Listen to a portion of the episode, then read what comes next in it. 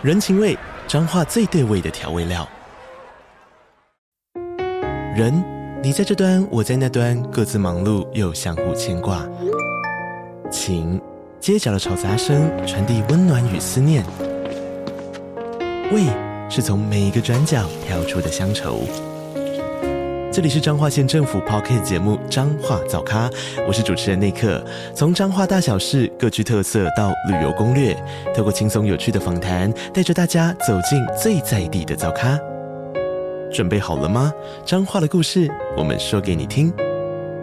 以上为彰化县政府广告。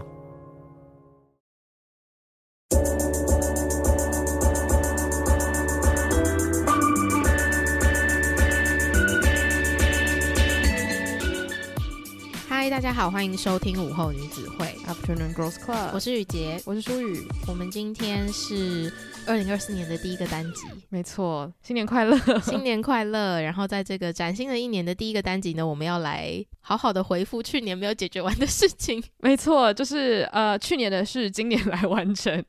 我们要来回复大家的来信，而且我觉得我们今天要朗读的信都蛮长的，嗯、所以故事感应该会蛮强烈的。大家可以就是听我们缓缓的到来大家的故事，这样子。好，那我就来分享第一篇。第一篇的来信者是何何，他想要分享的是最近遇到的困扰的事情是身边没有同性好朋友或好闺蜜可以讨论。那本该是可以跟妈妈讨论的事情，可是因为从小是单亲家庭跟爸爸住，所以也没有妈妈这个角色可以做询问。那最近遇到的问题是，她跟男朋友在有共识的情况下，一起决定要走向人生的下一步。何何是住在台南，她男朋友是住在桃园。何何说：“我是一个跟爸爸很常大小声互相嫌弃来嫌弃去，独立奔放，喜欢往外跑，但是其实还是很恋家、很放心不下爸爸的一个人。”只是爸爸现在有后妈照顾，啊，我也不是独生子女，底下有弟弟跟妹妹，他们也长大了。那过去的顾虑到现在其实也还好，所以我决定要搬去桃园跟另一半同住。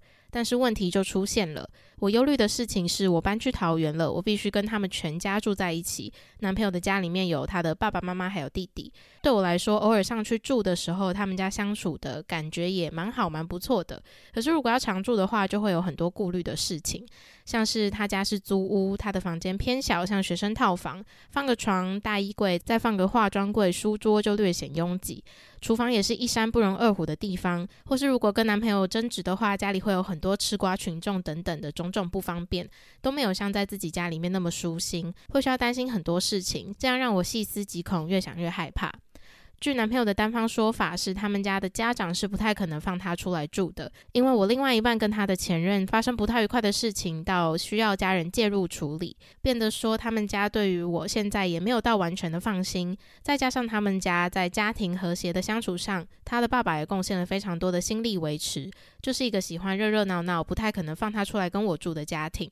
那后来商讨出来的解套办法有两个，一个是跟他们同住，互相了解彼此之后，真的有发生问题再搬出去。而男朋友也说，今天我为了他千里迢迢从南到北，没有家人，没有朋友，只要我跟他家人发生争执，他是不会弃我不顾的。那等他家人放心之后，我要跟他搬出来住，这些都是可以的。但我自己认为，只要我搬进去了，真的有那么容易可以出来吗？所以我就有想说，还是我也可以自己住在附近，有自己独立的一个空间，想见的时候再去找他，或者他来找我。我们想要独处，有自己的空间。周末我要回台南的家，或是去他的家小住，这样也都可以。那我想要询问一下两位的看法。说真的，男朋友的父母也没有不好，只是生活上的摩擦偶尔难免。再者，那毕竟不是我自己的爸妈，也不是我的亲生爸妈，对我来说，该有的分寸还是该有。我们也还没有结婚，所以我就算上去，也只是女朋友。结婚的计划预计是明年，也有生育的计划，那也是后年的事情了。在讨论的过程中，有提到生育计划。男朋友的想法是多一个人照顾你不好吗？我自己的想法是，怀孕我需要忍受很多身体上的不适，我可能会情绪不稳定，没有人义务要去照顾我或承担我的情绪，除了我的老公之外。那让他的家人来照顾我的话，我自己的压力也会很大啊。尤其是假设人家精心准备了一顿饭，结果我吐得乱七八糟，还要一直被问说你还好吗？我就觉得压力会很很大。除非临产的时候需要有人待命，以备不时之需，不然我真的不太想要有人住在一起，天天被长辈照顾的感觉。所以我想知道大家对于婚后与长辈同住的看法。谢谢。这个故事，因为我刚刚有看到他有说一句话，是他身边没有好朋友可以谈这件事情嘛，所以我决定我的出发点就是，如果真的有朋友跟我说这个故事的话，我会怎么回？就是完全是我私心。我听完这个故事之后，我的第一个答案就是他一定要搬出去自己的小窝。我跟你的想法一模一样，因为我觉得在搬进去别人家之前，已经先想到很多后续会衍生的事情，而且这些事情是你自己细想就发现，我不希望这样的情况出现的话，那我觉得它就是一个你住进去之后也不会改变的事情。嗯，没错。而且，因为呃，这个来信的和和呢，他其实有讲到很多点是跟父母相处，然后还有他们家的氛围，因为他有讲到说，她男朋友在家里其实喜欢热热闹闹的嘛。那其实我个人就是觉得热热闹闹的家庭也是我自己家里的氛围，就是我们家里的感情很紧密啊什么的。可是。我觉得今天你要想，如果你很久不见的，就算是亲戚好了，你们其实很熟，但他住到你们家里，我觉得那个人与人相处之间的那个化学作用嘛，一定会有改变。然后你还要去适应这个人搬到你家的新生活习惯，也不见得是你不喜欢他的生活方式，只是因为你没有跟这样子的人生活在一起，然后你有可能就是会有一些情绪上的摩擦之类的。然后我觉得这些事情是我不太愿意再次忍受，因为以前我们就有经历过合宿生活嘛。然后甚至合宿生活也不是说什么另外一半或者是新的家人之类的，就只是一起住的朋友或是同学，我就已经觉得，其实有的时候真的很像在如履薄冰，就是我们彼此在试探到底哪一个点对方会爆炸。真的，因为我觉得合宿生活好一点点是。如果你遇到都很愿意跟你沟通的室友的话，那你们可以有一个合宿公约，或者是彼此先好好坐下来谈，说什么事情会惹到我，什么事情会惹到你，我们在中间取一个平衡点。可是跟另外一半的家人，我觉得这是完全另外一个 level，因为对他们来说。第一个就像何何在信中有说，其实你现在还只是女朋友，但是他有说明年可能就要结婚了，也就是说，which is right now，二零二四年他们其实是有计划要结婚的嘛，甚至在我们讨论的当下，说不定何何已经搬进去了，所以关于这一点，我们这么晚回信，我也是觉得很抱歉。可是我自己会觉得，如果是在当下那个情境下，你有这个决定权的话，我会觉得。如果今天是要跟另外一半的家人共住的话，你在生活上会有蛮多的不方便，因为像何何有说到，他也是一个会顾虑到别人心情的人。那这样子的人，其实我想鼓起勇气去跟对方谈说，其实什么样的事情会困扰到你，一定是一件不容易的事情。嗯，那既然不容易，那我们就还不如在还没有结婚之前，让彼此都还有一点空间。那就像和和说的，其实你在他们家附近找一个套房一起。就是跟你男朋友也有一个两人独处的时间啊，什么的，也可以更好的去尝试说，你们未来假设真的结婚了，一起步入礼堂，一起之后要每一天这样子一起生活的话，会是什么样的感觉？对，但是我其实有想到一个，就是普遍来说长辈可能会阻止的理由，就是说，诶，你这样租房子，你还要花一笔钱，你住在我们家可以省很多钱。我觉得如果这一点可以被好好的沟通的话，那我觉得是完美的一个解方，因为其实你多花一点钱，你换到的是你的幸福跟快乐，而且有时候距离就是会产生一定的美感，所以你跟他的家人可能就可以一直保持着，不能说相敬如宾，但是起码你你们对对方都是有一种哦，看到你就是很开心，嗯，或者是看到你，我们就是可以聊一些好玩好好笑的事情这样子。因为你每天住在一起，你一定会有摩擦。然后其实我最近刚好有经历到类似的事情，呃，并不是我要跟男友去同居，但是反正就是概念有点类似。然后我就在跟我家人讨论说，我在现在这个情况下，愿不愿意跟不是家人的人住在一起？应该这样讲。然后那时候我在跟我爸妈讨论的时候，我的心情是，其实目前的我呢，完全不愿意。然后不是因为我觉得哦什么别人进到我的领地就是会踩到我的地雷，我只是觉得今天我跟家人住在一起，我就是有一个底气，我可以。非常非常舒适的做我自己，然后对方不会真的被我的行为给伤害到，或是觉得说你叫我要刷马桶，你是不是觉得我是脏鬼这样子？我我父母绝对不会这样想，他们只会觉得哦，OK，马桶要刷了，或者是我爸妈叫我刷马桶的时候，我也不会觉得他们在攻击我的人格。诶，对，如果是跟陌生人或者是朋友的话，好像都会这样。对，我不可能跟他说，诶，最近我觉得马桶好像有一点需要刷。我讲出来之后，我可能就会难过好多天。我想说，他会不会觉得我其实觉得很脏之类的？对，可是另外一点是，好，假设你你今天你已经。觉得很脏了，但你看到你又不好意思开口，你自己去解决掉了，最后生气的也是你。没错。然后可是如果跟家人的话，我可以用呃搞笑或者撒娇的方式说：“哎、他都不刷马桶、欸，哎，脏鬼！”之类就是我们是真的可以这样做自己。然后我就跟我父母说，其实有的时候。呃，跟不熟的人住在一起，你会想要为他好，可是我又担心，我为他好到一个程度之后，我自己爆炸，然后又变成我很像是一个暴君，觉得说我都在为你付出，我都在怕你生气，然后就我现在自己大生气，就是这是一种我为你好，结果最后我反而来攻击你这样子，所以为了这些事情都不要发生。我就是 铜墙铁壁，没有人可以跟我一起住，除非我今天真的决定跟这个人共度一生或怎么样的。就我觉得有的时候自己的家人跟外人就是不一样，就像是我不想跟朋友一起住，其实是我爱朋友的一个表现，不是因为我觉得我要跟他们有距离。我觉得这个概念好像很多人应该都可以理解吧。完全可以理解，但是我觉得回到这封信，我们还要想一个可能性的情节，就是在这个时刻，我们讨论这个时刻，何何已经搬进去跟他们家的人住了。嗯，那你觉得他要如何度过这一段时光？我自己会觉得，如果是我，然后在已知的情况下是好，我现在就是必须搬进去，可是我跟我男朋友有很明确的规划说。二零二四年的，譬如说六月，我们就会结婚。结婚后的生活，我们会在外面找一个地方住，而不是持续住在婆家的话。那我是一个，你只要给我明确的期限，我可以在那个期限前管好我自己，嗯，然后做好我应该做的事情。可是如果那个期限到了，然后我们说好的事情没有兑现的话，那我就会大爆炸。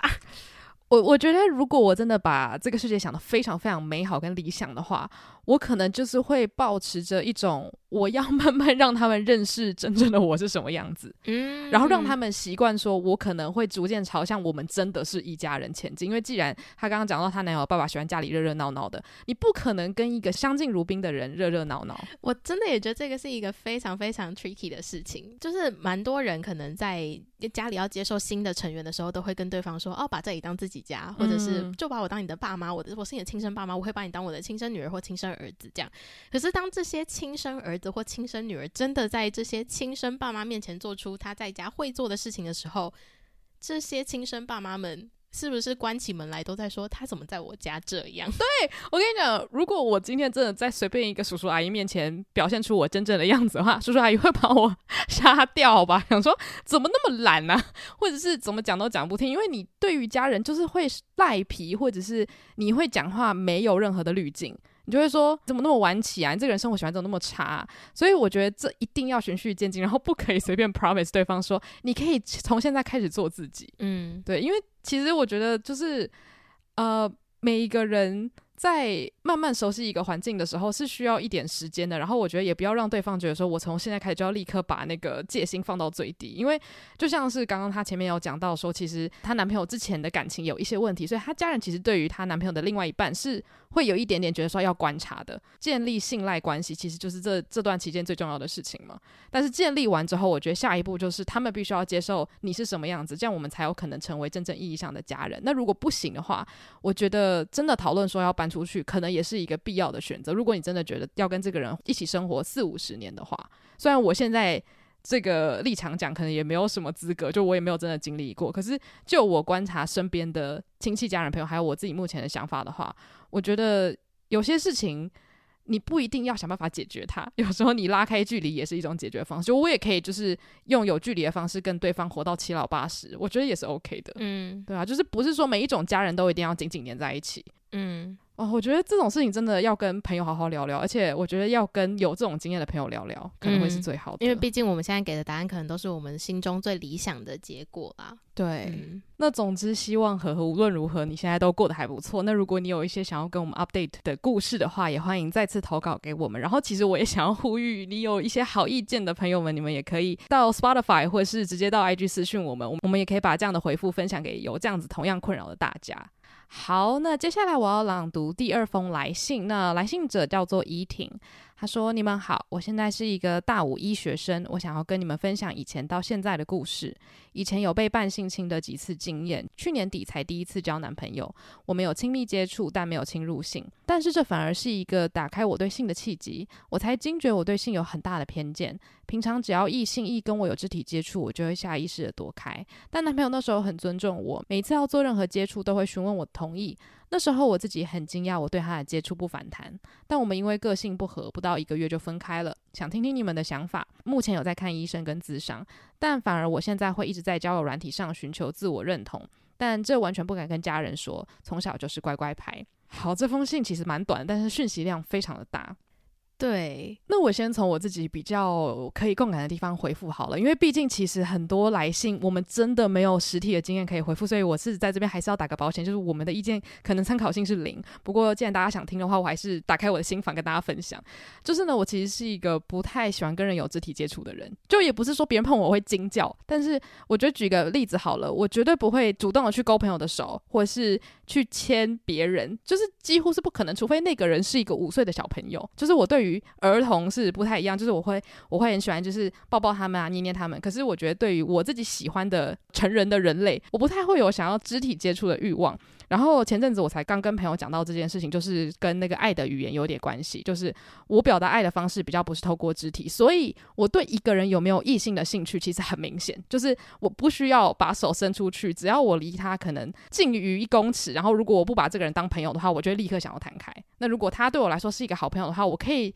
靠近他，例如说五十公分跟他聊天，我都会觉得很开心。那如果我对他有异性的喜欢的话，我可能就会觉得，诶，离他如果只有十公分，我会非常的开心，我不会觉得说我要逃走要钻地洞这样子。我怎么记得你以前是说，就算是喜欢的人，你也没办法太靠近啊？那个状况很复杂，是你太靠近他，你可能会很害羞嘛。可是同时之间，你知道你的那个害羞不是那种谁来杀了我的那种感觉，嗯、而是哦天啊，我觉得我的心脏要爆炸了。或者是说，如果今天是我的一个好朋友，我跟他的交情很好，我可以跟他靠非常的近，我也不会觉得。天呐，他现在脸离我好近哦！但如果今天是一个我刚认识的人，然后他跟我勾肩搭背的话，我会很紧张，我会觉得说我现在全身很僵硬。所以我某种程度上可以理解，就是突然发现你对一个人的触碰不反感这件事情，你会觉得哦，那代表我对他一定感觉是不太一样的。虽然我觉得那个状况跟怡婷讲的不太一样，可是呃，我其实觉得下意识的躲开异性，其实不见得是我认为啦不正常的事情。因为有些人对于肢体的界限就是很严明，就是如果我今天对你没有任何一丁点的兴趣的话，我就是不想要你碰到我任何一分一毛这样子。那可是我有听过很多朋友讲说，他在怀疑自己这样子是不是很容易呃不被别人喜欢，或者是很容易让人家觉得说，哎，你这个人怎么这样子啊？就是界限那么严明，谁要跟你当朋友？可是其实我认识越来越多朋友之后，我发现这样的人其实非常非常的多。嗯，然后我就会常常跟他们讲，然后也跟我自己说，这其实就只是一种你自己界限的设定。然后不代表说你今天不想要异性碰你，就代表你是一个有问题的人。然后或者是说你今天不勾你朋友的手，就代表你不喜欢这个朋友。这只是每一个人的不一样。所以其实我觉得刚刚怡婷讲到的，也有可能在咨商之后，你会越来越接受异性跟你友好的触碰，但也有可能不会。但我觉得无论如何，这个其实都是可以去接受的。就至少我现在来说，我不会觉得我一定要。呃，很喜欢别人触碰我这样。今天如果有人碰到我，然后让我觉得不舒服的话，我觉得我是有资格觉得说，诶，那我就希望你离我远一点这样子。嗯，我自己会觉得，因为其实怡婷最后有说，在经过这样的事情，她开始咨商之后，她也会在交友软体上去寻求自我认同这件事情。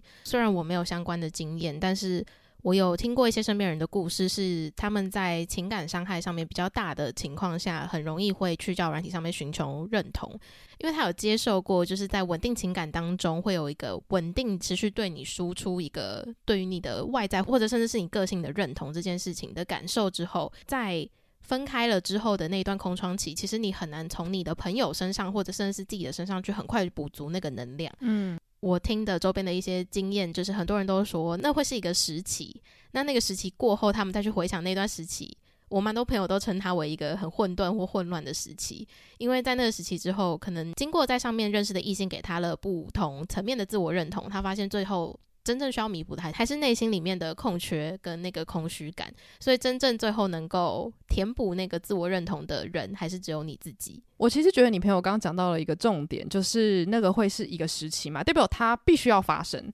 嗯，就像是我们可能在某一个阶段都会突然觉得自己可能什么东西都在尝试，可是却找不到任何喜欢的东西，或是找人，我觉得也是一样的概念。就是也许你现在会觉得你想要往另外一个方向前进，就例如说，假如说我不太确定怡婷现在的想法是怎么样，但搞不好她在跟不同的人在交友软体上聊天的时候，她可能也同时渴望有一个很稳定的关系。但是我觉得，如果你在交友软体上面跟不同的男生聊天，可以得到快乐，然后这个快乐结束之后不会给你带来很大很大的空洞感的话，我并不觉得这样的行为需要立即的停止，因为有时候立即停止，你可能也瞬间找不到一个人来填补，例如说你情感上的需要这样子。但是因为像我自己很少做这样的事情，是因为我个人对于不认识的人称赞我，我会不能说不信任，但是我会觉得。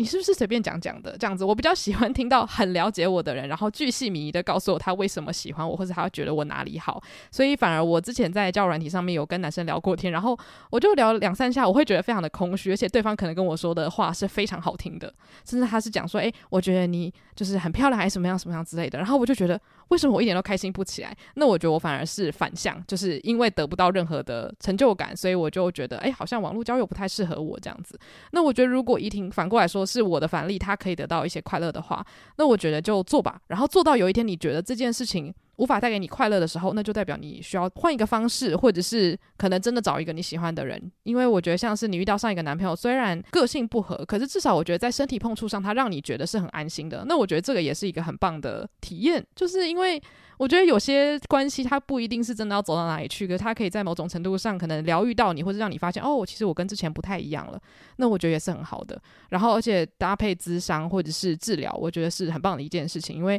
你可以有一个人比较中性的帮你去分析你所经历到的事情。那我觉得相对跟朋友聊天，我觉得它会是一个更能够帮助你去审视你自己内心现在是什么状态的一个外界帮助吧。嗯，而且虽然这封信非常非常的短，可是我真的觉得怡婷是一个很勇敢的人，因为她不仅就是分享了很多她过去的经验，在这么短的文字之内，她也在发现自己有一些需要别人帮忙的时候，然后就去看医生，去寻求咨商的协助。我觉得这些都是很需要勇气，然后也非常让我佩服的地方。所以也希望怡婷在二零二四年一样也有一个非常好的一年呢。希望你现在过得一切都顺顺利利的。没错。好，那下一篇的来信者是香香，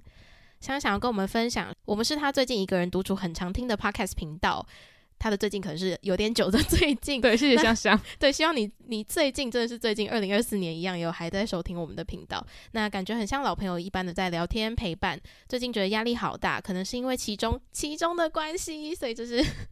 学生时代的烦恼，对。加上他的作品集遇到瓶颈，没有人诉说，所以他只能一个人面对这一切。那总觉得跨过了一道坎，也有更高的坎在等着我。每天陪伴我的就是笔电，想休息时状态不好，打开 IG 都会有点惧怕，害怕 IG 上面每个人多彩多姿的线动和贴文，看了之后我的心情会受到影响。反观我自己，就是真的一个很容易受到别人影响的人，我也不喜欢这样的自己。别人一句话或是怎么了，都会很影响我。认真说，这根本其实是自信心不足吧。我理性上也知道，但我就是很难不去被人别人影响到。外加我有一个很好的高中朋友，他是我很常会聊天聊心事的对象，但是他最近交男朋友了，所以让我有了更多的失落感。最近我也不太会打扰他了，常常在想说会不会很像是自己热脸去贴冷屁股，我也不想要这样。外加上我其中也很忙，我根本没有时间去担心这些芝麻蒜皮的事情，但是我的大脑就是没有办法控制，还是会去想。只要头脑空下来了，就会开始想，觉得我朋友消失了一整个晚上，是不是跟男友跑去约会了？我们聊天的时候，他也会无意间提到男朋友，我就会觉得高兴不起来。我知道他之前在情感上面有一些心理状况，也知道他过去的努力，但我没有办法发自内心的替他高兴。这样的我是不是很丑陋呢？他明明是我很好的朋友，不知不觉就会跟他比较，觉得他有男友，朋友又好多，生活多彩多姿，诸如此类的小事，觉得内心好不自由，好难真正的快乐。大家都说跟别人比永远比不完，最重要的还是跟自己比。道理这些我都懂，但我的思绪始终没有办法做到。我好希望自己有一天内心真的不再有涟漪，如果有，那也只是小波浪而已。人生中有更多更重要的事情要做，不应该一直打转的。但我就是非常容易钻牛角尖，往往常常想一想就没有尽头。可能隔了半年，我钻牛角尖又出现了，所以就想要来信询问一下两位的看法。好，首先我觉得看完这封信呢。我很想要推荐香香可以去听我们有一集专门在讲嫉妒这件事情，因为我觉得嫉妒真的是。女生可能比男生更容易在学生时期发生的一个情绪，嗯，因为我们有太多事情在社会上被做比较，在班级上被做比较，我们有成绩的面相会被比较，我们还有外表的面相会被比较，甚至是我们的个性都会被拿出来被人家一一比较，还有做排名。所以我觉得在成长的过程中，特别是学生时期，嫉妒心真的是一个很常伴随着日常生活中出现的情绪。那香香的状况，它又更复杂一点，是因为这个嫉妒心还伴随着他觉得。他朋友拥有了更多他没有的东西，嗯，而且我相信在香香心中，这个嫉妒心会产生，也是因为他觉得我应该也要可以有的，嗯，为什么我没有？然后我还过得这么忙碌，我还有这么多其他重要的事情需要我去好好的处理，可是我现在满脑子想的只有为什么他有我没有？嗯，那这样的我是不是很丑陋？但是我觉得这个完全不丑陋，因为这就是我们在学生时期一定会经历过的事情，而且也完全可以理解香香为什么会选择写信来跟我们说这样的故事，因为他身边应该没有一个很好的窗口，能够让他很好的去抒发这样的感情。对，而且其实我虽然不太了解这整个故事的上下文，可是我猜测这个嫉妒心的缘起可能是在他的好朋友开始交男友之后。然后我之前就是常常每次听很多人在聊嫉妒心的时候，他们都会提到一个点，就是你会嫉妒的东西。通常都代表你某种程度上想要它，因为你不太会去嫉妒你完全不想要的东西。就例如说，我可能学生时期有一些朋友，可能啦，我大一大二的时候他们拥有跑车，虽然这件事情并没有发生，但就是假如说他们拥有跑车好了。其实我不会嫉妒，因为我不会开车，然后我对于车子没有执念。可是我可能会嫉妒什么呢？我可能会嫉妒没有什么念书，但是呢成绩就比我好的人，或者是他不需要很努力，可是每天就看着像女神一样的人。就是我会嫉妒的是这种东西。那我觉得这个代表我其实渴望，但是我可能内心没有发现说，哦，我其实好想要不努力，成绩就很好，或者我很想要不那么努力打扮，可是看起来就漂漂亮亮的这样子。就我觉得这个是在学生时代我就有意识到的事情，就是我不会去嫉妒特定同学拥有的所谓。很好的东西，那这样子反过来说，你其实很清楚可以知道这些东西，也许你是现在可以开始追求的，也许你可能不会现在就突然蹦出一个男朋友。可是如果真的你对于拥有很多朋友这件事情是真心渴望的话，老实说是可以做到的。再来就是很多时候那种多彩多姿的生活，搞不好是我们以前的单集真的很常讲，就是 IG 塑造出来的。就像之前我有讲过说，有些学生他会很希望说在。呃，生日的时候有像毛毛虫一样的现实动态可以转发，就是祝他生日快乐这样子。可是这些人他是不是这个人的真正的挚友呢？我们也不太确定，他就可能只是一个网络上所制造出来的假象或是现象这样子。所以我觉得第一步就是，可能你看到的是 IG 呈现出来的东西。那假如说你愿意的话，你的 IG 也可以呈现成这样子。那你愿意去这样做吗？我觉得如果你愿意的话，那也不失为一个做法，可以安慰到自己说，诶，我透过努力，我是可以成为他的。所以这代表说努力一定会有一些长进这样子，但是如果是男朋友的部分，其实我之前好像有分享过说，如果我发现我朋友现在一头热的投入在恋爱里面，我会给他空间，因为我觉得每个人都值得拥有自己的热恋期，然后热脸去贴冷屁股这个心情我也体验过，但是我会觉得这好像就是人生必经的一个阶段。我自己还有一个想法是，因为毕竟在现在这个年纪，身边真的非常多的朋友都开始交男朋友了。嗯，有了男朋友之后，我们在这个年纪也一定会给予他一定的空间，因为我觉得本来谈恋爱就是两个人的事情。对，你干嘛一直去那边问说，哎、欸，那你们最近怎么样啊？哎、欸，那你跟他进展怎么样？就是他们也没有义务跟我们报备，他们又不是英国皇室。呃，对，就是他们也有很多自己的事情要处理，所以我觉得给空间给足是一件。对于朋友的爱情的一个尊重，然后其实也是对你自己的尊重啦，因为就代表说你也可以好好去审视说，诶，你的时间原来在对方交了朋友之后空了这么多，所以原来过去你花了这么多时间在跟这样的这个朋友去培养感情，或者去做你们喜欢做的事情，那现在你既然多了这些时间，你好好的来想你要做什么，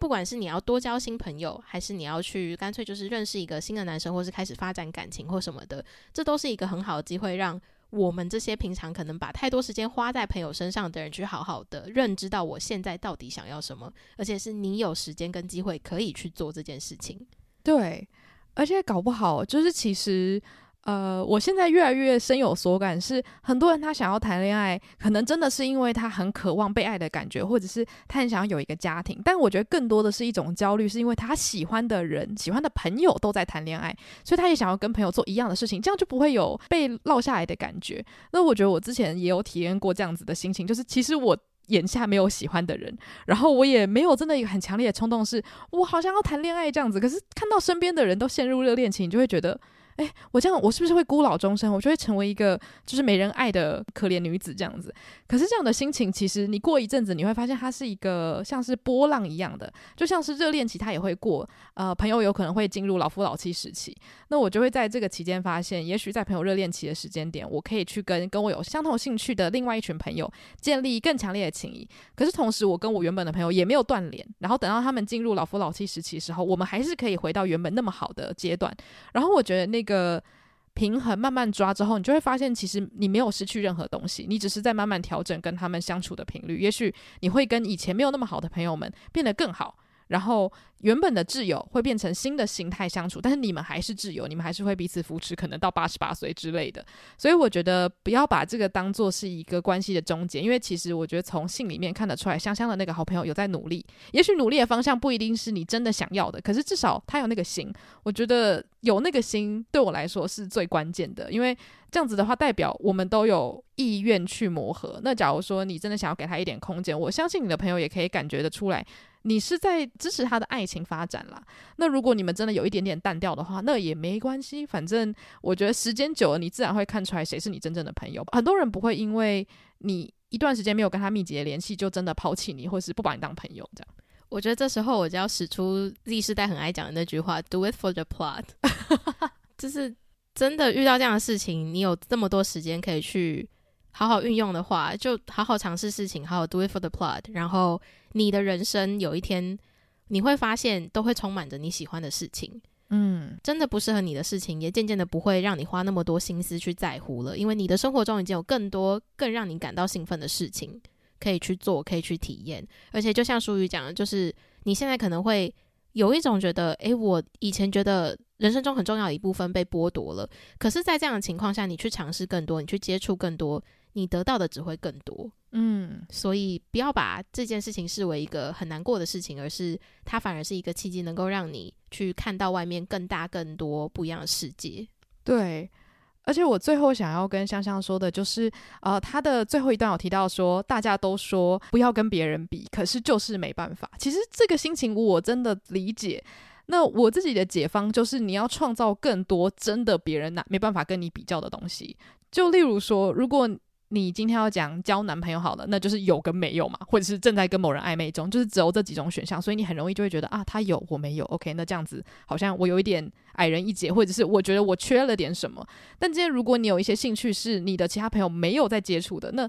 这个东西就比不起来嘛，就是你喜欢这个东西，或者是呃，香香可能有在做设计之类，因为我觉得从这个文章可以读得出来，他应该是有在读美术或者设计相关的科系这样子。那我就觉得说，如果你往你自己有兴趣的地方发展，或甚至像我自己最肤浅的，就是我会去找我很喜欢的动漫。那就算我没有朋友在看也没有关系，反正我就是一头热的整个沉溺在里面。通常你在很热爱一个东西的时候，你会没有心思管任何东西，就像是热恋期的人常常会就是什么都不管。那我觉得其实你就是找到一个东西去跟他谈恋爱，然后他不需要是一个人。如果你不想跟人谈恋爱的话，你跟偶像或是你跟虚拟二 D 人物谈恋爱都可以。我觉得这招听起来非常愚蠢，可是它真的非常有用。因为在我自己很想要跟别人比较的时候，通常都是我很关注别人在做些什么，然后我希望。我做的事情可以跟他们放在同一个平面上，可是你永远都会找到比你更好的人。今天你就算赢过了你现在的好朋友，也许你在大学或是你出社会认识的人，他有可能会比你更好。我觉得这件事情是绝对会一直不断发生的，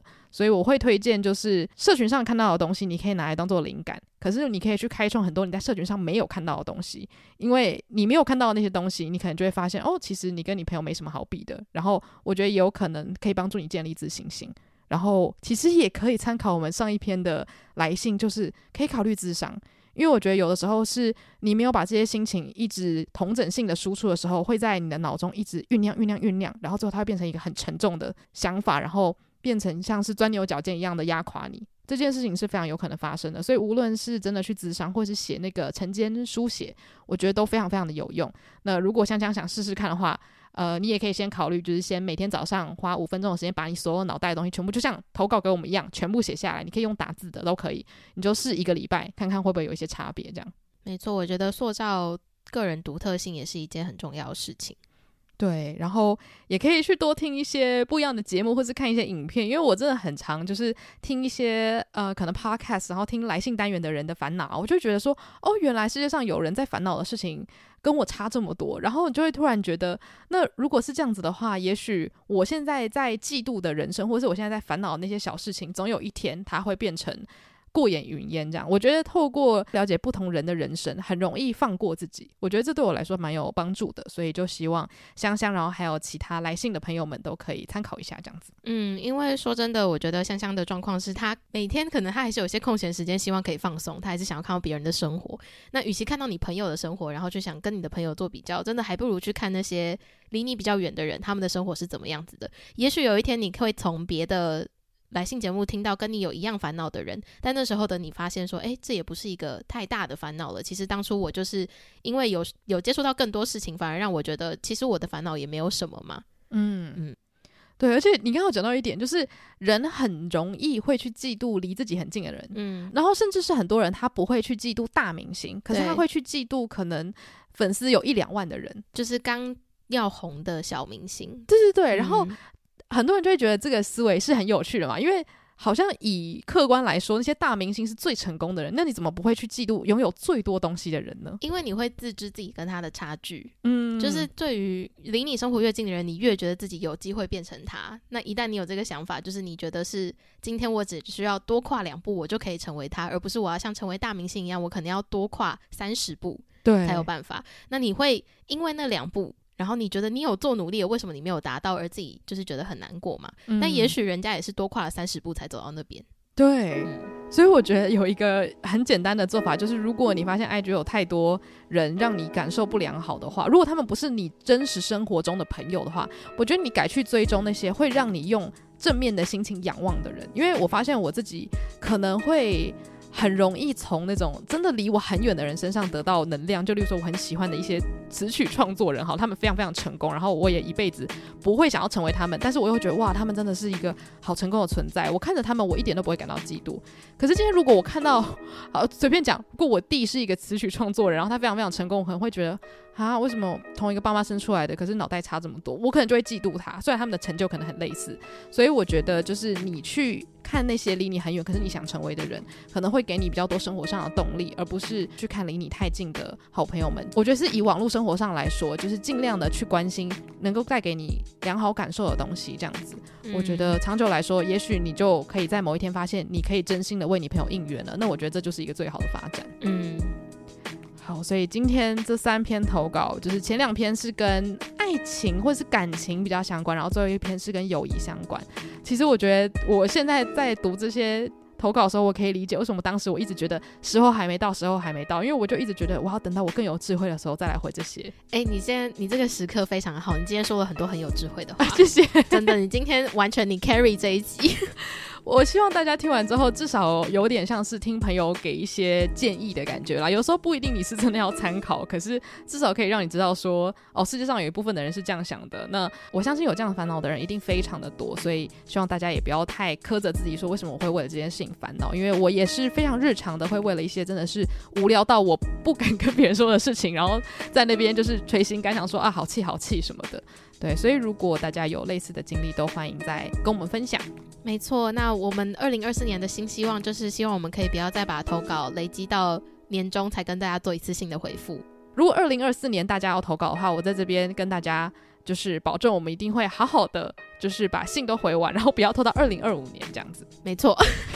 很谢谢过去曾经透过来信的方式跟我们投稿的各位。对，那如果你也想要成为我们来信单元的一员的话，可以到我们的 IG 的 bio 连接里面就有一个来信表单，可以把你的故事打下来，那我们就会尽速的把我们的想法在节目上面分享给你们。那如果对于今天的来信内容有更多相似的生活经验可以跟我们分享的话，也都欢迎到 Spotify 下面，我们会有一个留言区可以做留言，又或者是直接到我们的 IG 私讯我们，或者是发现实动态 tag 我们都可以。对，那如果喜欢这个节目的话呢，也欢迎大家到 Apple Podcast 帮我们留下五星评论。谢谢大家今天的收听，午后女子会散会。